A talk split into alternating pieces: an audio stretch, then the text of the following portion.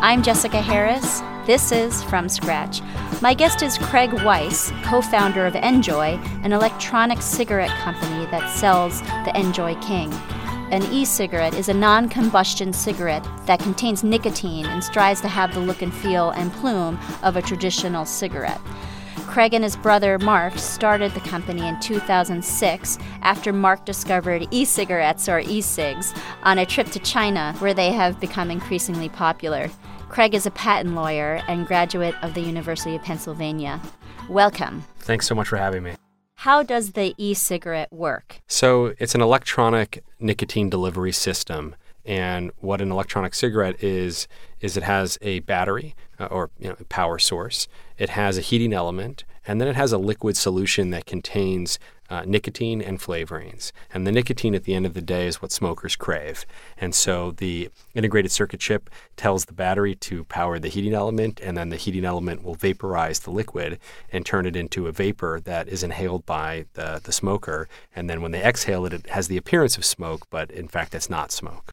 The two ingredients are nicotine and polypropylene glycol. Is that correct? Well, so different different electronic cigarettes have different solutions. You have the nicotine, you have flavorings of some kind, and then either propylene glycol or glycerin or some combination of the two of them. What kind of battery is in these cigarettes? So, e-cigarettes. Yeah, so you typically you would see a lithium ion battery or a lithium polymer battery, the types of batteries technology that you'd see in pretty much every other uh, ubiquitous uh, consumer product that you have in America, cell phones, uh, laptops, and the like.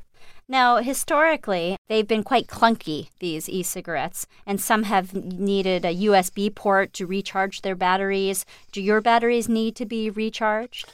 No, so we we took great pains to make the product as familiar as possible to a smoker, and so we uh, made the decision to make our NJOY King, the, our flagship product, uh, disposable. So again, to be just like uh, a cigarette. So there's no charging, there's no uh, plugging it in. I want to talk about the history of e cigarettes. It's my understanding that the first attempt by RJR Nabisco uh, was in 1988 when they came out with their smokeless Premier, which some critics said smells like a fart. yeah, it wasn't a very popular product. I think they spent hundreds of millions of dollars and it was a, a pretty big failure. And, and, and other companies tried as well. There was Premier, there was Eclipse, there was Accord, um, but all of those products were, were fairly large failures um, and didn't succeed in what the electronic cigarette industry has done in the last few years, which is to make a, a truly satisfying product uh, for a smoker. There's been some innovation in this area. In China, in the mid 90s, uh, there was an attempt at an e cigarette that was pretty popular. Can you say more about that? Yeah, I, I, do know that China is what made the technology popular, but, but the core technology of a heating element that vaporizes a liquid is, is really relatively old technology, going back to the 1960s even. And it just wasn't uh, effectuated until very recently in the last you know really 10 years or so with this idea of marrying that concept with vaporizing nicotine I want to talk also about the history of cigarettes more generally. Sure. Where does cigarette come from? Um, yeah, it's a really good question. I can tell you that um, what's interesting about cigarettes are um, they were part of this revolution in smoking in this country. So, um, at the turn of the last century, the way that people consumed tobacco in this country was they, they stuffed tobacco in their pipe or they put chew in their mouth. And then during the Industrial Revolution, you had this new invention, these machined cigarettes. Um, and they were really made popular by World War I. And it transformed the way an entire population of people interacted with tobacco. So they went from pipe tobacco and chew to these machine cigarettes, which were initially seen as a poor man's substitute for the real thing. Why were cigarettes made popular in, in World War One? So you had basically all of these soldiers. It wasn't very convenient to get their their tobacco from a pipe. It required accessories. It required uh, you know stuffing it. And ha- there was all of these sort of accoutrements, and it wasn't certainly very uh, flexible or easy on a battlefield. And so when these machine cigarettes came out, and they were of course given away to the soldiers as they were in World War II, uh, it's it, then all of those soldiers returned home after the war, and they had grown accustomed to the you know the machine cigarette. So it was the war effort that popularized cigarettes. Correct.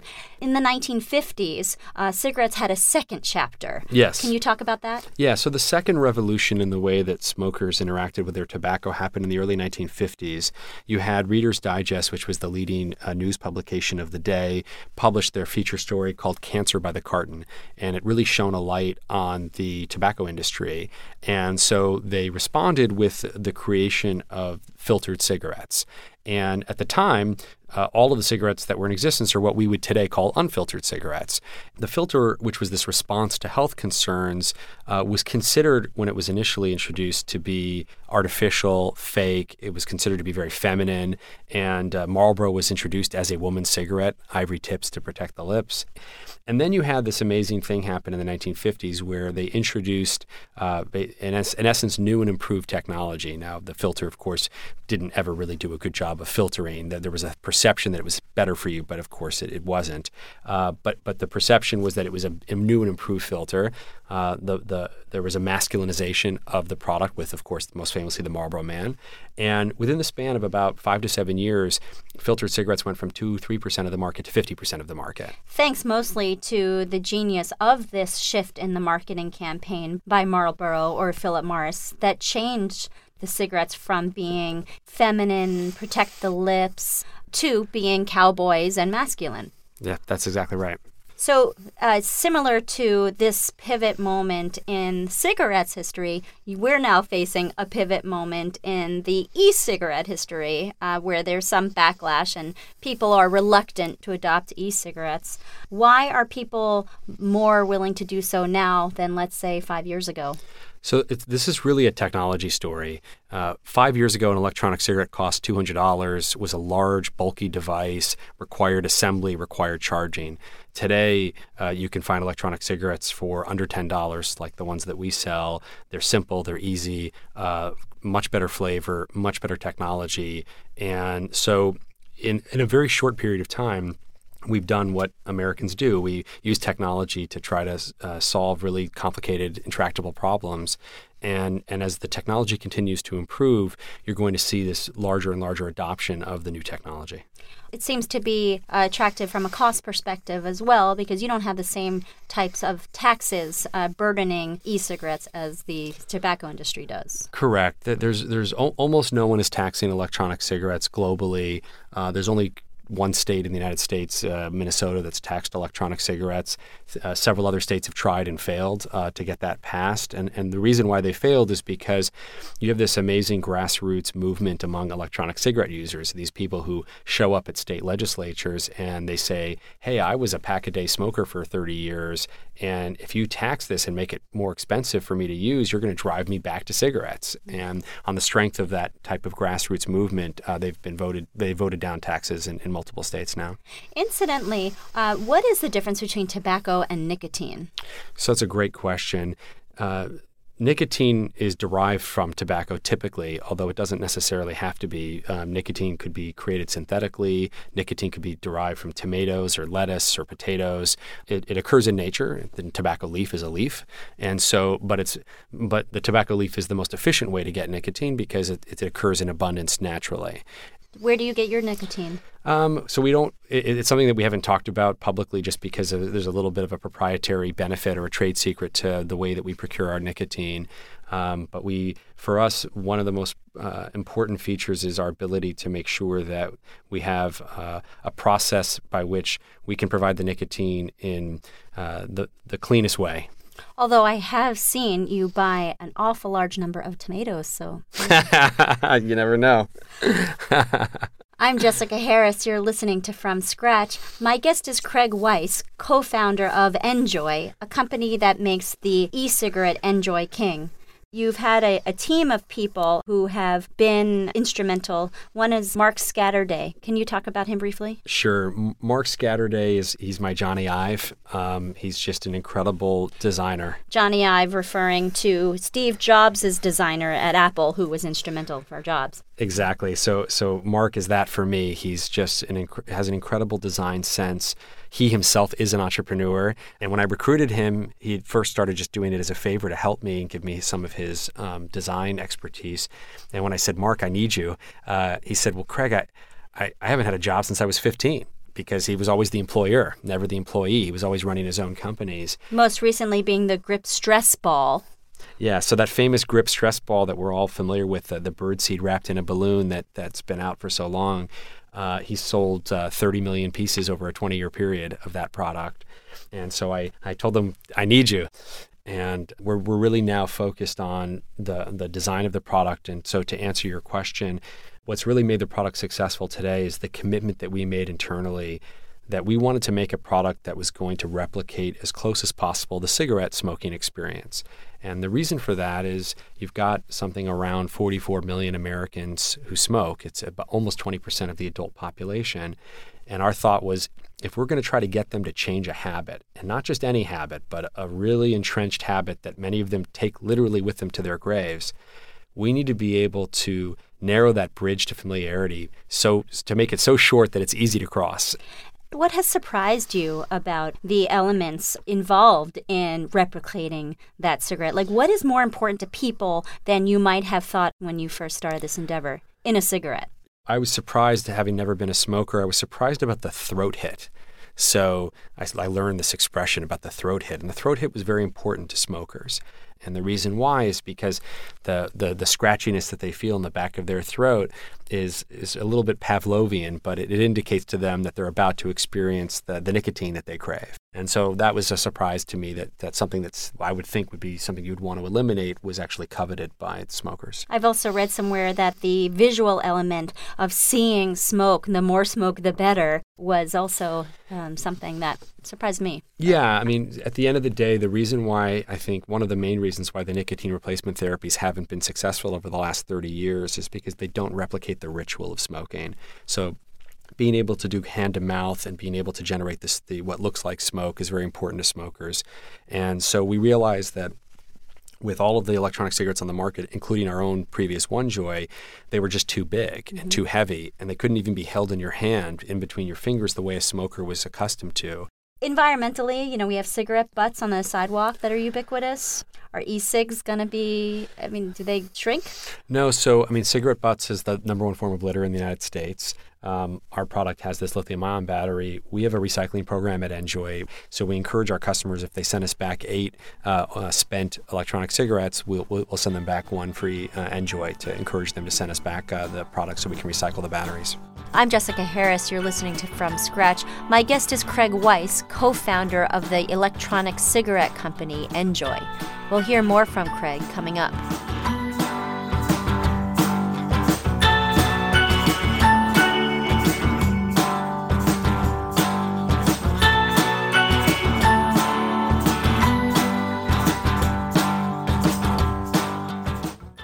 I'm Jessica Harris. This is From Scratch. My guest is Craig Weiss, co founder of NJOY, a company that makes the e cigarette NJOY King. An e cigarette is made to have close to the look and feel and nicotine of a real cigarette, but without the tobacco and smoke that causes the majority of the health complications. The company won a lawsuit in 2010 against the FDA, which freed it from the agency's regulation.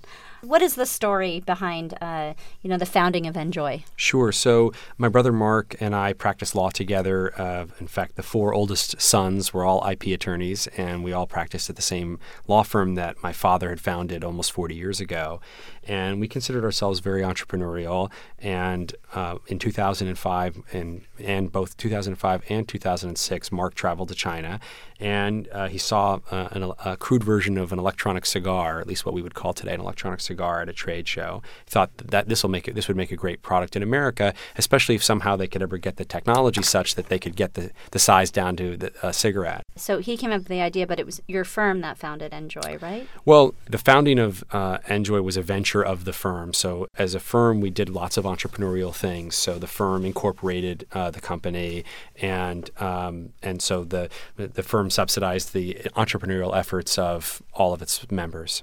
Does he smoke? Do you smoke? Does anyone in your family smoke? No, Mark doesn't smoke. Uh, I don't smoke. No one in the family uh, smokes. And uh, originally, I think it was seen as more of just a market opportunity. It's it's an eighty billion dollar market in the United States. It's an eight hundred billion dollar market globally. The cigarette market. Is. The cigarette market.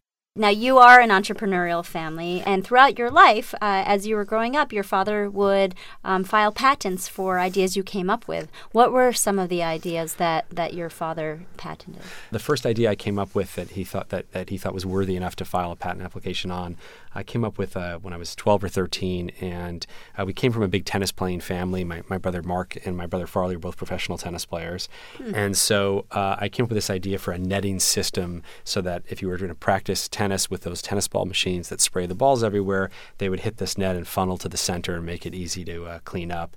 I, I, I was teased mercilessly by my brothers uh, for, for coming up with an invention that they thought was a testament to my laziness.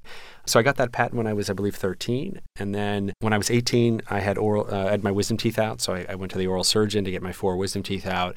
And he said, uh, You got to keep ice on your face for 12 hours tomorrow. And so after walking around with hands on my cheeks with ice packs, um, I thought this is crazy. So I, I came up with um, uh, ice that I, I, I, had put in Ziploc bags, and then I got like a headband, and I figured out this way to secure it all to my face. Mm. Uh, and I ended up getting two patents on this medical device for an ice cooling method for, for different parts of your body that would be hands free.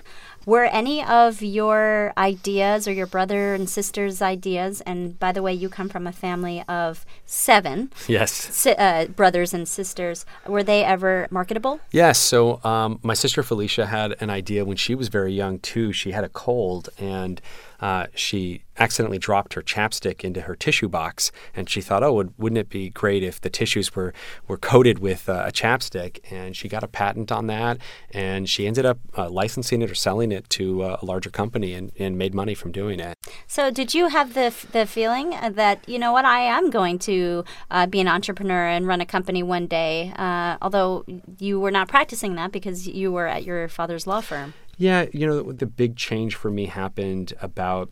Uh, about five and a half years ago when my father passed away. He'd been really the rainmaker of the firm, and he was not just my my partner and my father, but you know my mentor. And it was a bit of an eye opener that I felt my safety net was gone, and fear is a great motivator. And uh, so I, I started to think about how, how am I going to take responsibility for growing this business? That at the time being the law firm. I joined a couple of organizations. I joined EO, Entrepreneurs Organization, mm-hmm. and Vistage, which is another uh, kind of CEO training type of organization. And so initially, for the first couple of years, I was just focused on how do I grow my law firm.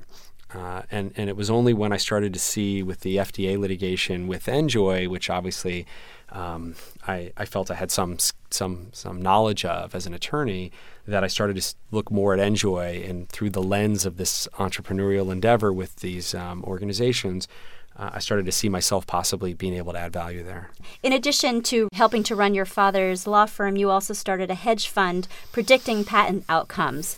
Can you talk more about the impetus for starting that fund? The, the other thing that I think happened that probably helped push me in this role was uh, my youngest brother was a day trader, and uh, I always say day traders typically don't care whether stocks go up or down as long as they respond violently. And he started to notice that the most volatile stocks were these publicly traded companies that were involved in material IP litigation. And he thought, well, wait a second, my brothers are patent attorneys. If they could read the briefs and go to court and tell me who was going to win, I could make a fortune. And so that became the genesis of this idea of how do we leverage our expertise as IP lawyers in this world of the, the stock market and trading. And I created this hedge fund. And what were some of uh, your most successful cases? Probably one of our most successful cases was uh, we did TiVo versus EchoStar, which was a big one right out of the gate. TiVo had sued EchoStar for infringing on their DVR technology patents. And so we went to that case, and, and TiVo won. And we were in the courtroom uh, when that happened, and were able to successfully trade off of that news. Uh, we, we both predicted they were going to win, and also were there when it actually happened. Were you running the hedge fund contemporaneous with the NJOY lawsuit with the FDA? When I was running the hedge fund, I was still practicing law. The FDA litigation was happening concurrently, and my, my oldest brother, Jeff, and I, uh, with our hedge fund experience, felt that we had ideas about what was the best way to manage that litigation, and we tried to pass on that information to the then management of the company. And I think it was during that time that we started to feel a little bit frustrated that uh, we knew best how that litigation should be managed, and, and the management wasn't necessarily heeding our counsel. And that's what led to uh, this annual shareholder meeting in 2010, which is when I became president officially. You became CEO in 2010, which was new for you. How do you think you were able to do it so well? I had an incredible mentor, and um, he was the guy who I, I who I had been friends with for 10 years, and I asked him to be the chairman of the board of NJOY, uh, Ellie Wurtman. And Ellie had been uh, one of the partners at Benchmark Capital, and they'd done eBay and Twitter, and he himself at 29 was the CEO of a 1.8 billion dollar publicly traded Nasdaq company. And as he often reminded me, he said, "Yeah, and I did that, and I didn't have me as a mentor, uh, um, but I, I, had him as a mentor, yeah. and I leaned very heavily on him." How do you know Ellie Wurtman? So uh, I was living in Israel in the year 2000, and uh, my oldest brother Jeff and I had co authored a book together about the Americans and Canadians who fought in Israel's war for independence in 1948. They were all uh, World War II GIs for the most part. And uh, three years after World War II, they, they went to fight for what they thought was another good fight, um, which ended up being the creation of the State of Israel. So uh, the, the book is called I Am My Brother's Keeper. And we were fortunate enough to get the sitting Prime Minister of Israel to write the foreword at the time, uh, which was Benjamin Netanyahu. And so I was giving a speech in Jerusalem about the book. And and Ellie was in attendance and came up to me afterwards and uh, congratulated me on the book. And uh, we, we struck up a, a conversation which turned into a friendship. I'm Jessica Harris. You're listening to From Scratch. My guest is Craig Weiss, co founder of NJOY, a company that makes the e cigarette NJOY King. I want to shift to the lawsuit because that seems to be an important moment in the company's well being and, and, existence, frankly. Can you explain that? Sure. In 2009, the FDA directed U.S. Customs to, sh- to, to seize shipments of our product and a competitor's product, and they tried to claim that they were unapproved drug delivery devices. We filed a lawsuit against the FDA claiming that this was uh, an inappropriate exercise of their drug jurisdiction because we didn't make any health claims or therapeutic claims or cessation claims about our product. Um, in the midst of our litigation, uh, Congress passed the first landmark tobacco legislation in 30 years, the 2009 Family Smoking Prevention and Tobacco Control Act. And the judge in our case agreed with us and granted an injunction saying if the FDA wanted to regulate electronic cigarettes, it could only do so under its tobacco authority that Congress had granted it in 2009. Hmm. And so we, we won an injunction against the FDA um, saying that they could not use their drug jurisdiction. And the FDA appealed. Um, and then at the end of 2010, we won our appeal 3 0. And this was after $2 million of legal fees. Exactly. People contend that you really saved the e cigarette category. And it was with your patent know how that you really were able to do this. Well, uh, the, the, the, knowledge that we had of, of litigation from the hedge fund was most beneficial. And at the end of the day, I, I do believe that, that NJOY can appropriately take credit for creating the electronic cigarette category, or at least the, the legal framework for it to exist. Now, from the inception, you did not mention the potential health benefits of e cigarettes. Is it because you were conscious of this government chaos that would ensue? Yeah, that, that was one of the, the brilliant ideas of Mark. As a lawyer, he was well aware that if you make health claims or therapeutic claims or cessation claims, that, that the FDA can classify you as a drug. And he knew it was critical that we avoid that. And, and, and because the company did avoid that, we avoided the, the drug jurisdiction that would come with it. There was a New York Magazine uh, article about you in 2013 in the summer uh, and they talked about uh, healthy Pringles. Uh, the story of Pringles coming out with a rice based chip that seemed to be healthier, but it didn't do well because people crave fat and they want just something bad. How much had, was that in your mind? Not necessarily the, the Pringles example, but how much was, you know, cigarettes being kind of maverick and cool? How much was that in your mind when you wanted to um, not go there to the health benefits? So you know, there's there's something very interesting that, that's going on in our society, which is the products that are better for you, that are marketed as this is the healthy alternative, are not nearly as big a categories as the products that are marketed as you deserve this or uh, go for it or, or that there, where there's no health message. Uh, you see that whether it's fast food versus diet food. You see that whether um, even in the tobacco space. So you've got an you know a, a six to eight hundred billion dollar global tobacco market, and the global ma- market for the healthy alternative, nicotine replacement therapy, is under three billion. So as a result, um, you, you, we see that over and over again. And I remember we used to have the debate early on. Even if we could make health claims, maybe we wouldn't for this reason. Want to touch on advertising for a minute. In a way, television or TV stations are allergic to uh, advertise e cigarettes because of the ban on advertising cigarettes. But in 2013, you had your first Super Bowl ad. Can you uh, talk about the import of that? Sure. So, what we found when we first went to the television stations with our commercial is there was some obvious initial resistance because there's been a ban on cigarette television advertising since 1970. And we talked to them about the fact that we weren't a cigarette, we have no tobacco, we're not burning, and we didn't meet the legal definition that would prohibit our ability to advertise on television. And on the strength of that argument, we started to pick up more and more uh, local affiliates in different stations. And for the Super Bowl in 2013, we were able to advertise our commercial in five markets across the U.S., and probably in about 10 million people were able to see that commercial. It reminds me of uh, the 1984 ad that Apple put out when the Macintosh was coming out, also uh, during a Super Bowl, and that was transformative. The words were, I think, you'll learn why 1984 won't be like 1984. Uh, George Orwell illusion. And with the advent of the Macintosh, you're democratizing computers in a way uh, that where Big Brother uh, will not be able to control the masses. Did, was that in your mind at all? Absolutely, um, and it's a wonderful analogy, right? Because our our um, big brother equivalent is big tobacco, and and so for us, we, we're, we're trying to send a message that we are not big tobacco, and we're out to obsolete the cigarette.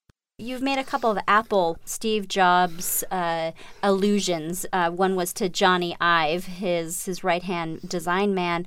Uh, did you just read the Steve Jobs biography, or no? So I, have I've been using Apple products uh, since I was maybe 10 years old. So I've actually for almost probably about 30 years I've been using Apple products. So mm-hmm. for me, I was a true believer. I mean, I, I, I did something else very entrepreneurial, and, and, and typically everyone is, tells you not to do this. But uh, I remember reading about, about this idea that uh, if you believe that some company is going to ultimately be successful and, and, and take over the world, that you shouldn't diversify. You should you should kind of push all in. And so in 2002, I thought that company is Apple. I've used their products for 20 years. I've always loved what they've done. And I took my entire retirement savings and I bought Apple stock.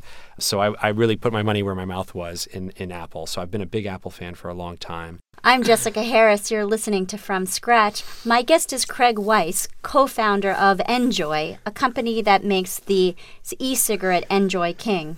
What has been, aside from the successful lawsuit against the FDA, uh, the Food and Drug Administration, what has been a turning point uh, in the company's short history for you? So when we when we won our case against the FDA, we took that legal victory to uh, wholesale. We went to McLane, the largest wholesaler in the country, and we said um, we're the gold standard in the industry. We're, we're, focused only on the most responsible business practices, and we're the only electronic cigarette company in the country that has an injunction against the FDA that they cannot regulate us as a drug delivery product.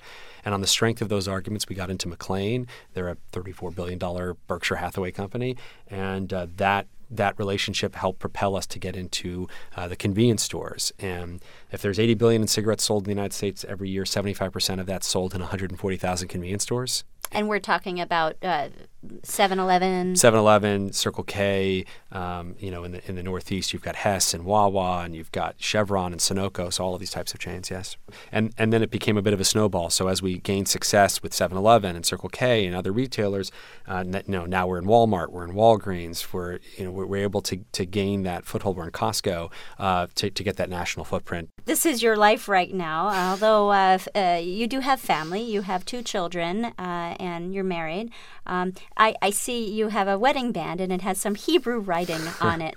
What what is uh, what is the Hebrew? Uh, the there's three words. It says uh, "Gam ze yavor," and uh, it means "this too shall pass." And uh, the story behind it is there's a jeweler in Jerusalem. So my wife and I met in Jerusalem. We were both there on junior year of college abroad, and so we met there. We fell in love there. Uh, we lived there for almost four years uh, altogether, and so it was a very special place in our heart for both of us. And there's this uh, this this story about the jeweler who um, uh, he, he, he, he made the ring for a king and and it's a fictitious story. It's a fable basically. But the, the, the king wanted a ring that would uh, make him feel happy when he was sad and when he was happy kind of bring him back down to earth. And so this idea was you know this too shall pass. You could use in both contexts. So when things are bad it's going to be okay. And when things are you're riding high, not to lose sight of the fact that that those highs are also going to pass, and it's important to to think about the, the big picture. That's very interesting. Anything else on the personal front like that? Yeah, I mean, you know, for me, one of my primary motivations with NJOY is um, I have a four year old daughter, I have a six year old son, and I want them to grow up in a world where they can say to me, So, wait a second, I, I don't understand. So, you used to light these things on fire and then you'd put them in your mouth? I mean, how did that not burn your face? Um, and, and, so uh, that's a big motivator for me. And I, I, think about it also from the humanitarian context of um, this idea of you know my, my wife's actually a rabbi and so uh, I'd like to think that, that we're relatively spiritual people and and the, the highest uh, and most important thing you can do in, in Judaism at least is this idea of saving saving a life and repairing the world those are very big contexts Tikkun Olam. Exactly. Which means repairing the world. So that's that's this idea of Tikkun Olam, repairing the world, is a, is a uh, big principle in, in Judaism, and so I, I like this idea of repairing the world. By the way, we talked a lot about your father. What about your mom? She birthed uh, seven of you. um, my my mom uh, is an incredible woman. In fact, I, I, think, you know, arguably there should be a show just about her. Uh, she not only gave birth to children in the 1950s, 60s, 70s, and 80s. Um, and uh, literally was uh, two months shy of her 47th birthday when she gave birth to my little brother. Um, but uh, she was also a federal judge for 25 years. So she was she was eight years old when she gave birth. exactly. yeah, a little, a little bit older, but uh, and the children that she gave birth to uh, were, were, quite remarkable. So my sister Gail, the oldest, um, has a PhD from Yale. She's the chair of the philosophy department at George Washington University. My sister Felicia has a PhD in clinical psychology. Um, the the next four boys, uh, of, of, which I'm the youngest of those four, uh, all IP attorneys. You know, two of them a professional tennis player, Farley a professional tennis player and, uh, and, and my youngest brother, the, the, the day trader who, who had the idea for the hedge fund. And you? yeah, I'm in there somewhere. Thank you very much for joining us. Thank you. It's my pleasure. My guest has been Craig Weiss, co founder of NJOY. Coming up, we'll meet Alex Counts, founder and president of the Grameen Foundation, a microfinance organization that helps to provide credit to more than 9 million small business owners internationally. I'm Jessica Harris. This is From Scratch.